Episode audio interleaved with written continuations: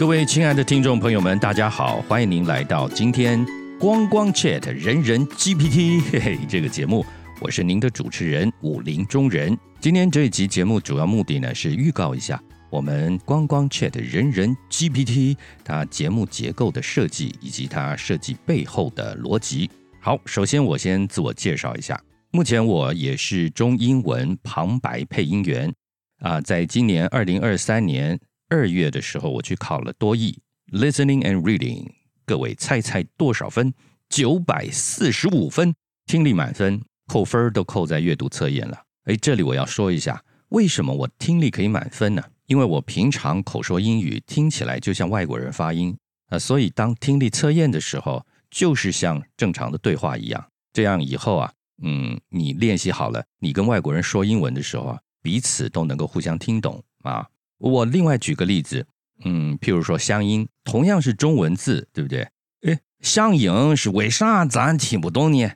因为它发音不一样嘛。所以如果你不知道，你还是用我们这个国语的这种腔调去发音，那外国人有些时候听了，你可能字尾少了一个 t 呀、p 呀、t t 啊这种 k t 啊，那少少念了，诶，这语态不一样了，他以为以为是另外一个意思。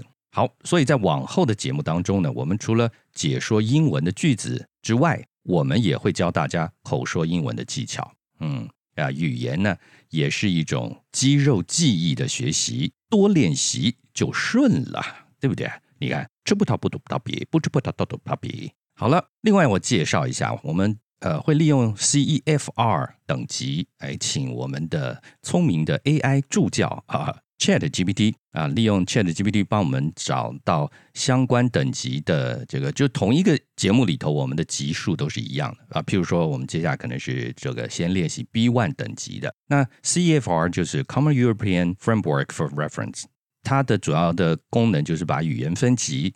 啊，我们比较熟悉的多益、呃托福啊这些，根据雅思啊也是，它也就根据 CEFR 的语言级别啊来来做它的检测，就说你测出来的什么样的分数，它会对应到级别去。那为什么什么叫级别呢？其实简单就是说，CEFR 的分级呢，它就是以你在日常生活中你会遇到的比例，比较常遇到的就比较低阶一点，它是从 A。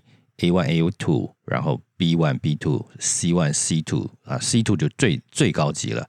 举个例子，就是 A one A two B one 这种，大概就是日常生活中哈、几乎会非常非常用到。呃，那在 B two 可能就到你要可以一个人的游刃有余的在国外生活。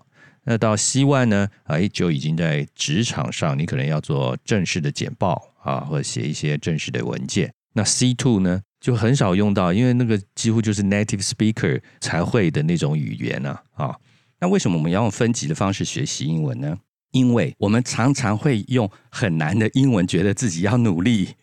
当然，几个结论就是你可能学着学着就算了，太难了。但是你看，语言学习，我们从小开始啊、练习讲话，爸爸妈妈，然后开始讲话的时候，我们就就日常生活中，你最常遇到就是吃东西，对不对？吃吃饼饼啊，就是开始练习了。它就是用你最熟悉的方式，因为你在那个那个里面，你的语言能力就只能在那里，所以你从那地方开始练习，开始学习你该怎么念好那个句子，然后渐渐渐的在往上走。所以我们。呃，鼓励大家要来听这个节目之前，先去做一个简单甚至是免费的 CFR 检测。呃，现在网络上有很多，呃，我会把这个免费的 CFR 的考试啊，最就基本上的一一般的考试列在我们节目的呃说明里面啊。你也可以请 ChatGPT 提供给你免费的 CFR 呃考试啊，它来会列给你。你们知道自己的大概级数之后呢，你们再来听啊，这个是鼓励你多听你的级数的这个英语的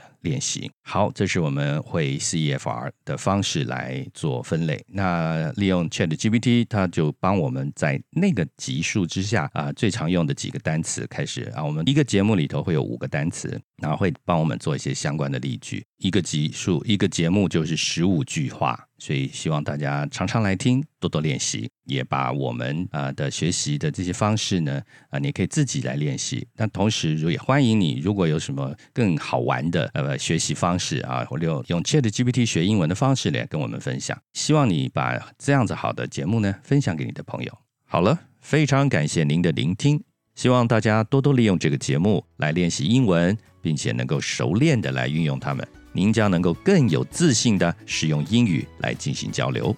下一期节目我们将会介绍 CEFR B1 级别的英语单词，敬请期待。如果您有任何的想法或建议，也欢迎您在留言区中跟我们分享。感谢您的收听，我们下次见。